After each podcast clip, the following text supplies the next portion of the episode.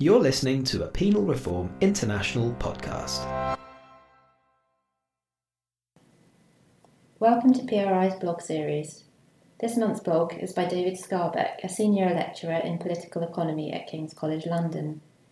He argues that gang rule or extralegal governance in prisons in California can be explained by the prison boom, in particular by the growth in the size of prisons in the 1980s. Simply put, gangs provide the order and safety that management could no longer provide. A return to smaller prisons where staff and prisoners know each other should therefore be considered. In prisons around the world, inmates often wield a striking amount of authority and control. Research by Sasha Dark, for example, documents how some Brazilian jails have been administered almost entirely by the prisoners. Prisoners maintain the facility, distribute clothing and food, and ensure the security of the prison, even going so far as to handcuff and escort inmates during visit times, conducting strip searches, and completing the evening head count. In Bolivia and many other parts of Latin America, prisoners themselves play a central role in bringing in necessities like food, water, and healthcare supplies. However, this phenomenon is not limited to countries in Latin America. In fact, prison gangs play a similar role today, even in many facilities across the United States. In my book, The Social Order of the Underworld, How Prison Gangs Govern the American Penal System, I argue that the size of the prison population, and especially the growth in the size of prisons, are crucial factors in explaining when and where gangs dominate prisons. For more than 100 years, there were no prison gangs in the California prison system, but today they have a tremendous influence on nearly every aspect of an inmate's life. Prior to the 1960s, prisoners in California organized their daily lives around the convict code. It was an informal norm about what was considered acceptable behavior when interacting with other prisoners. Don't snitch, don't steal, don't lie, pay your debts, do your own time. If you followed the code, you had high social status and the support of your peers. You were relatively safe from victimization. If you violated the code, you were ostracized and therefore in danger. The code provided order because people cared about their reputations and other prisoners could know who was upstanding and who was not. While the code governed effectively for many years, it eventually failed. The informal system could only work when prisoners knew other people's reputations. However, the ability to know this information is only possible in relatively small prisons and small prison systems. As shown in Figure 1, the total state prison population, from its founding in 1851 through 1950, was always fewer than 10,000 prisoners. After that, there is a notable increase in the prison population through the 1960s. This initial increase is then subsequently dwarfed by the dramatic increase during the 1980s prison boom. To accommodate this growth, the number of state prisons in California increased from only 4 in 1945 to 35 facilities today. In short, there are massively more prisoners churning through more facilities, each one of which holds far more people. As a result, there is no way that a prisoner can know most of the people with whom he will interact. As the prison populations boomed, California prisons saw increasing rates of inmate-on-inmate violence, stabbings, and large-scale rioting. This is evidence that the code was failing to provide order. In this increasingly unstable and vulnerable environment, prisoners created gangs for protection. The 1960s witnessed the creation of notorious groups like the Aryan Brotherhood, Mexican Mafia, and Nuestra Familia prison gangs. Even though we often think of gangs as sources of disorder, prison gangs today are actually a crucial source of order and stability. They govern a vast number of social and economic interactions among prisoners. Prison gangs are distinct from other forms of prison social or hierarchy. I define them as prisoner-created groups that operate within the prison, whose membership is restrictive, there are requirements for joining, mutually exclusive, you can't be in more than one gang, and have permanence, often a lifetime commitment. Prison gangs govern through a community responsibility system. Each member of the gang is responsible for the actions of all other members. For instance, if one member reneges on a debt, all are responsible for its repayment. Gang leaders can know, monitor, and control their own members at much lower cost than can strangers. Group responsibility provides assurance to other prisoners that someone will be held accountable in their dealings.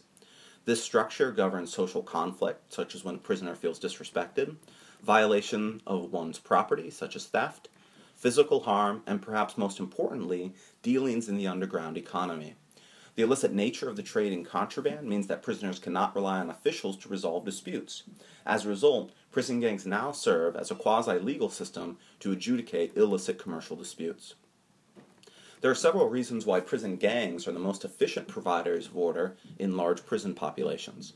First, they have written rules that they distribute to newly arriving prisoners. One gang in the Los Angeles County Jail, for example, hands out a list of 28 rules for prisoners to follow. Second, the gangs are cohesive internally because they rely on written constitutions.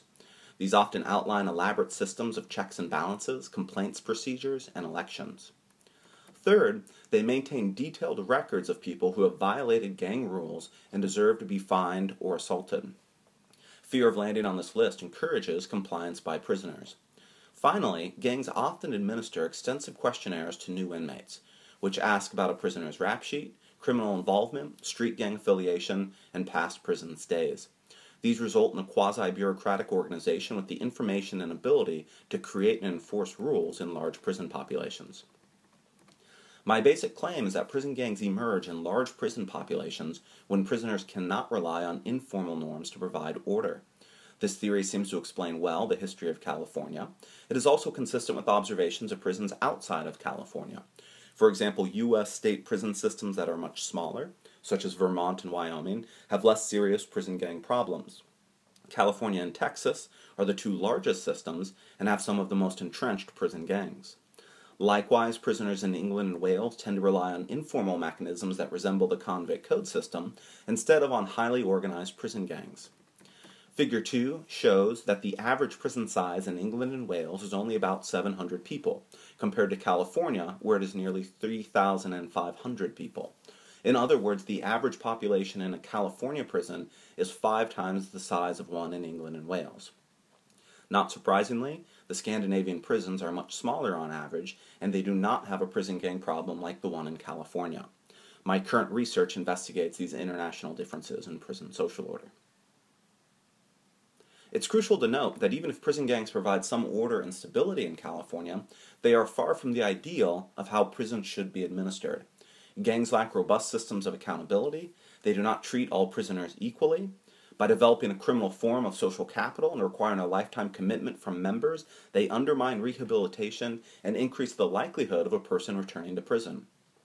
They wield violence to get their way. Therefore, it is crucial to understand why they come to power and to take steps to prevent them from doing so. How can officials reduce the influence of prison gangs? First, if prisoners turn to gangs for security, officials should make prisons safer. One way to do so is to make them smaller. Prison staff members often claim it is easier to monitor and control prisoners in small facilities. Likewise, prisoners themselves find it easier to rely on informal norms like the convict code in small facilities because they can more easily know others' reputations. Second, if prisoners turn to gangs to facilitate the underground economy, officials should consider ways to liberalize the prison economy. For example, California banned cigarettes in prisons for public health reasons, but now gangs earn thousands of dollars by trafficking them into the prison. Similarly, phone calls are notoriously expensive, so many prisoners are eager to find alternatives, such as contraband cell phones. Gangs earn money and power by meeting these needs in the marketplace. For a stark contrast, consider prison practices in Scandinavian countries. Prisoners have far better access to food, clothing, healthcare, and other amenities. As a result, there's much less illicit economic activity taking place in the prisons. In fact, research shows that even in opiate treatment facilities, where officials provide the drugs, there are no significant underground drug markets. The lesson that we should take from these examples is that when prison officials ban a desired good, it creates a profit opportunity for entrepreneurial prison gangs. Gangs do not exist because inmates are inherently violent, pathological, or irrational. That's why segregating gang leaders in places like California's maximum security prison in Pelican Bay has not stopped the gangs. Other prisoners still have a strong financial incentive to fill the void. Gangs arise because inmates have a demand for what they provide: security, order, and contraband. Therefore, to undermine gangs, officials need to meet the needs for which prisoners turn to them. One way of doing so is to make prisons smaller and safer. Penal Reform International, promoting fair and effective justice worldwide. And through your headphones.